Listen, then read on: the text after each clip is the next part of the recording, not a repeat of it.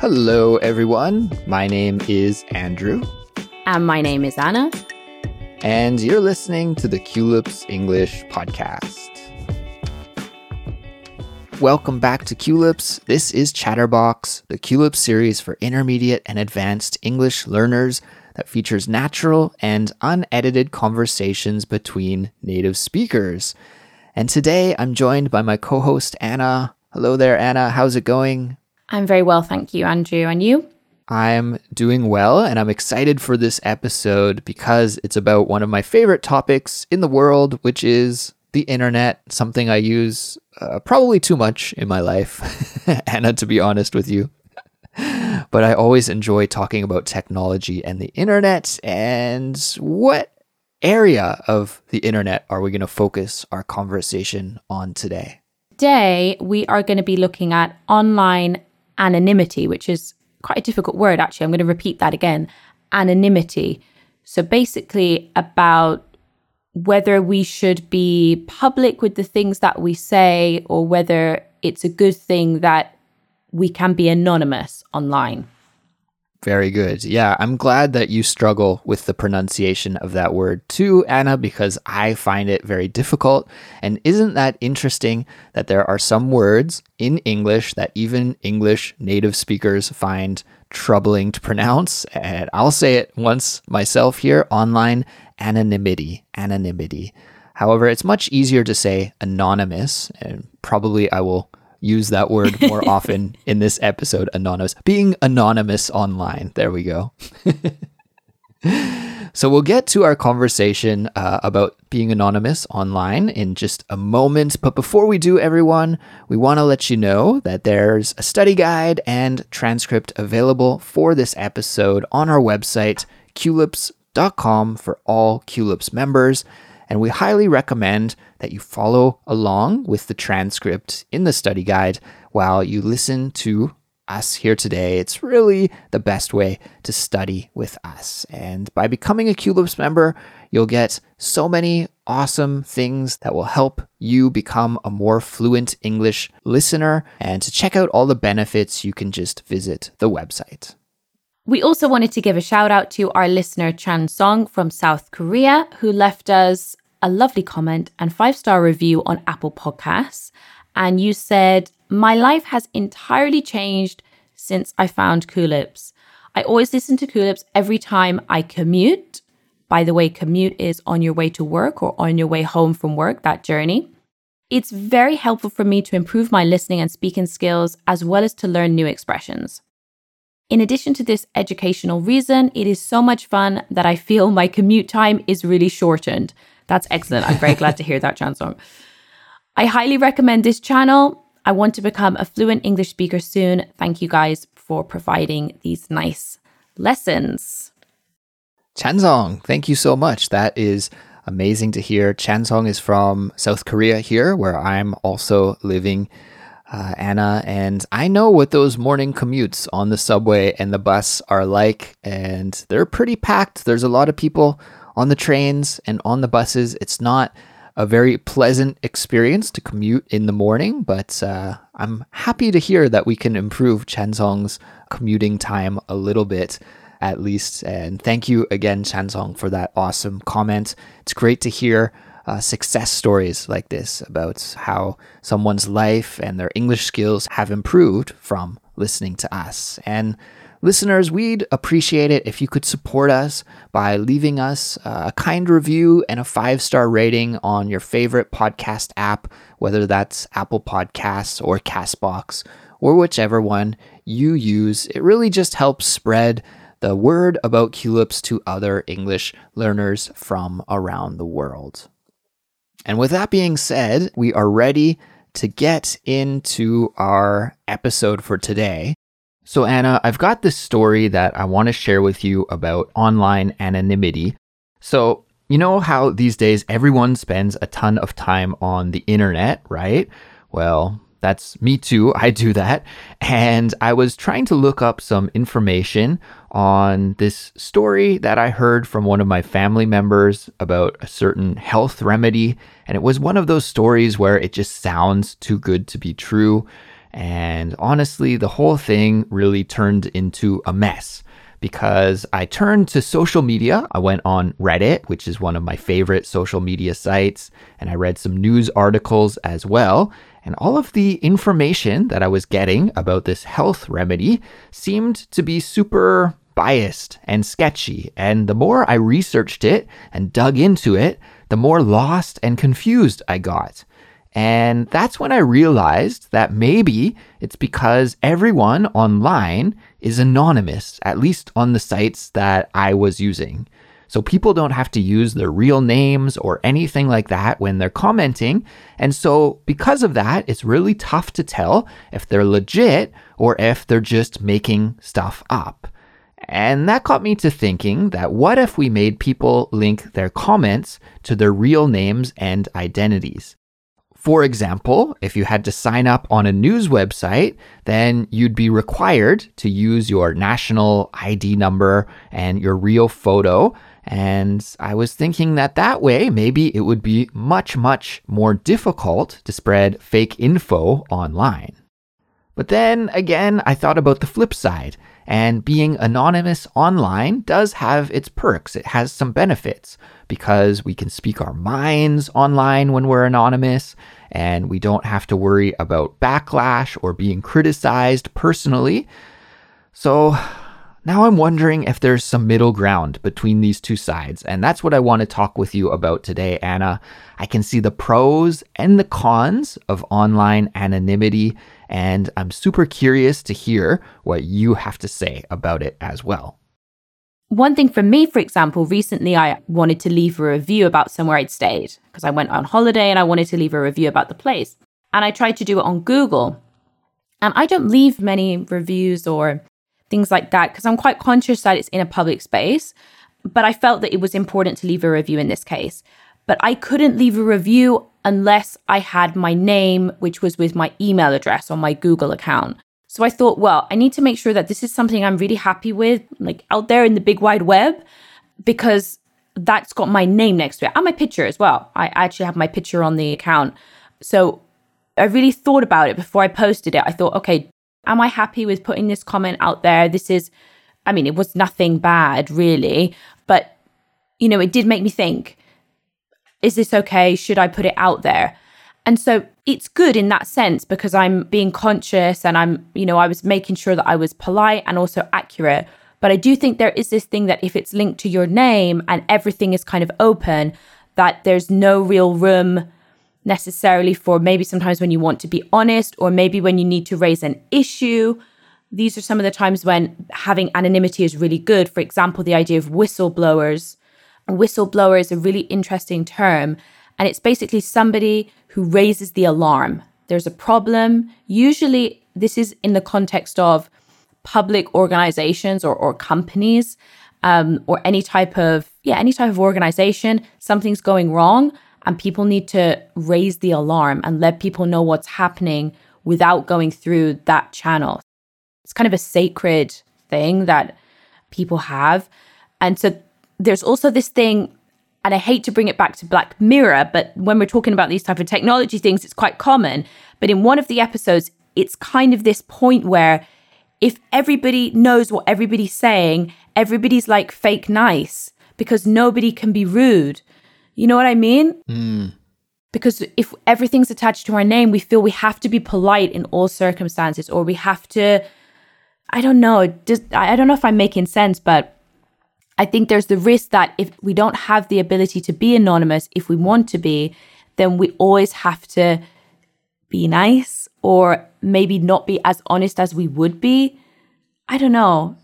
I think if I try to distill what you're saying here, then Anna, mm. it is if we get rid of being anonymous online, then we lose the honesty that anonymity can bring, right? And it's more difficult to be truthful, especially around difficult topics like whistleblowing, where you're trying to point out some corruption, maybe in business or a government, and you want to alert the public about that. And people could feel less willing to do that if their real identity is exposed because they might fear retaliation or other consequences. So essentially, what you're saying then is anonymity can provide a safety net that encourages open and honest discussions, even when the topics are sensitive or controversial. But also, then again, th- being anonymous also means that people can say whatever they want. There's no consequences to the things that they say. So, this is the thing about cyberbullying. And when people receive a lot of hate online, it's often from anonymous accounts, people that don't identify themselves, you know, people that have no face, no name. So, there's also the flip side but it's like we can't really have our cake and eat it too. Like we can't have one thing without the other thing, you know? It's like it's kind of like yin yang, this kind of balance. There's always something good, there's something bad. I don't think we can have our cake and eat it too, but I do think that having the ability to be anonymous is important. I think it's an important kind of principle of like the internet. And I think if you got rid of that, I think you would lose some of the essence of what the internet is. Although I can see benefits, of course, of having, especially in maybe these circumstances where we have vaccines or health issues or things where the outcome of spreading misinformation is quite serious, um, then it would be beneficial. But then how do you decide what's serious and what's not? And rabbit hole. yeah, it gets really complicated when we try to make decisions about, like you said, what is a serious issue, what's not mm-hmm. a serious issue, what is fake news, what is real news, what is discriminatory, what is non discriminatory. Who gets to make those decisions, right? There's got to be some person or some organization in power deciding what the mandate is. And that is also scary, right? If we were to decide that the internet needs to be reformed because our discussions are just not civil anymore or not productive anymore by being anonymous and we need to reform it, then there's got to be some reforming body. And that's always scary when you have like one organization in control that's setting the mandate. I don't like that either. It's a tough issue. There's no solution, I think. yeah. And I think it comes back to the point of, you know, as I had that moment where I was posting that review, it's like you need to kind of be conscious of what you're putting out there. Some people are very open and very free about the things they put online on social media, and that's fine. Everybody has their own choice and decision to do what they like. I'm more on the other side, I think probably because I have a presence on social media, so I feel very conscious of that. But I am very aware of the things that I put online because once it's online, that's it. It's always somewhere, you know, maybe it's um it's always going to be somewhere. So one thing I like to do about, you know, privacy online is I normally make things private. That's definitely one really really simple way to try and like manage what's available of the things that you put online. That's a, you know, just a super simple way that I know a lot of people do that. But I also don't put that much out there in terms of comments, and I certainly don't ever leave hateful comments or anything like that. And even that in itself is such an interesting psychology about why would somebody write a horrible message to somebody else online and the reason normally is because they can do it without any consequence nobody knows who they are and they feel they have you know freedom to say whatever they want but it's really interesting i always wonder who are these people who are they because it's never occurred to me in my mind oh, I know what I'm going to do. I'm going to leave a really horrible comment to somebody. I would just not look at their content or I would just avoid that person or I would not engage with them or whatever. But I always think that. I always think, who, who are these people? Or I'd, I'd love to know that, but it's, it's kind of faceless. You know, we have no idea who these people are that, that spread that type of, of message. Um, but yeah as we mentioned, this is a rabbit hole, and this kind of conversation can go in so many directions. And Anna, I think you and I, maybe we have a unique position on this as people who make things and upload it online, right? We both are podcasters and we do social media as well. And because of that, we have a unique perspective of creators and we know what it's like to get negative feedback online. Mm. And uh, I think because of that, then I'm exactly the same way as you. I'd never leave a negative comment. Uh, if I don't like something that somebody's doing, then I just ignore it, right? I don't have to go out of my way to say, like, oh, this sucks or something like that. Yeah. I can just ignore it. But that's because I know what it's like to receive that kind of negative feedback and, and I don't like it, so I don't do it in the future. And I also know how difficult and how much time and effort it takes to make just like a short video. It's insane the amount of time that mm. just making a little bit of content can take sometimes. So having that perspective has allowed me to totally avoid being negative online, but not everybody has that viewpoint. And yeah, there are just so many different factors at play that can lead people to leave negative comments online. And uh, we know the internet is full of them. So there must be some reason why people are pushed or led to do this. But I wonder even if we did take away the right for people to be anonymous, let's say just on YouTube, let's just take YouTube for an example. If suddenly YouTube said, okay, everybody's username has to change to the real name, there are no more burner accounts, no more fake accounts. You can have one account per person. It's tied to your identity, your real photo, your real name. Do you think that would even eliminate negative comments and toxicity on the platform? Oh, I'm sure it would have an impact. Absolutely. Yeah. I'm, of course, of course. I think the main reason why people say things online is because there's no consequence. Uh, if they're mm. anonymous, mm. that that's the main reason. I mean, these are things that people would normally never say to somebody's face. Never. Right. Right. So um, it's just a different way of communicating. But yeah, I think that would have a big impact. Probably what what might happen? What could I see that would happen? Probably you would get less negative feedback, but maybe you would just get less feedback overall. Maybe fewer people would comment in general because they would think more about it. Well, this isn't linked to my profile, which is linked to my identity. So I think maybe actually there would be less feedback overall because I think people would be more conscious of it. I don't know. It's interesting. It's probably to do with human like psychology and how people would react in that situation. But I'm sure that there would be less hate just for the fact that it's linked to your identity and that can be used against you in many different ways. If the situation came up, it, it could be used against you. So, yeah. That's an interesting perspective. I mean, I could see what you're saying happening for sure. And I have no idea what would actually happen if this experiment were to be run in reality.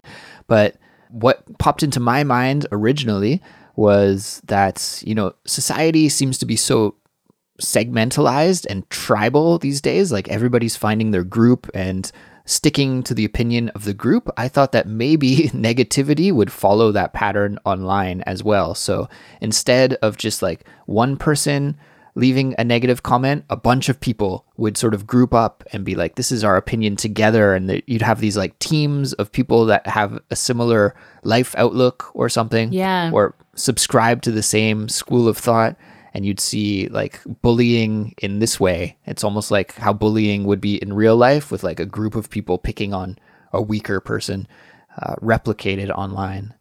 That's a good point. And that comes back to the idea of like mob mentality, which is like where you do things when you're in a group that you would never normally do as an individual.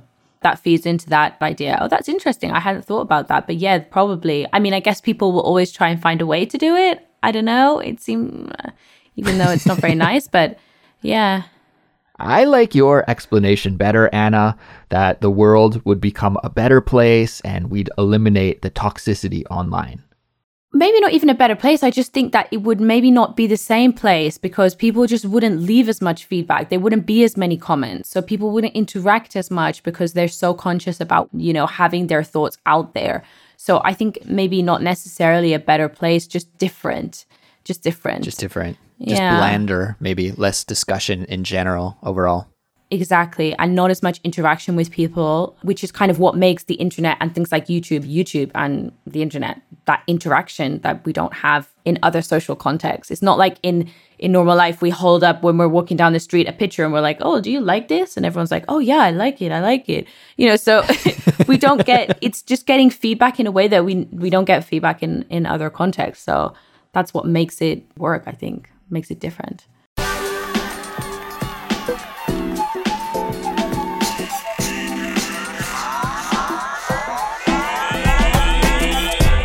Anna, I think we'll wrap things up here for today. I want to thank all of our listeners for making it to the end of this episode and for studying with us today. We hope that you are able to improve your English with us. And if you like listening to Culips and find us helpful for improving your English skills, then we would love it if you could support us. There are many ways that you can do that, such as becoming a Culips member. And remember, you can sign up on our website, culips.com. But that's not the only way you could support us. You could also follow us on social media, leave us a rating and review on your favorite podcast app, and also you could tell your friends who are learning English to listen to the Culips English podcast. If you have any questions or comments for us, we'd love to hear from you. You can email us at contact at culips.com. That brings us to the end of this episode, but don't worry, we'll be back soon with another one, and we'll talk to you then. Goodbye. See you later.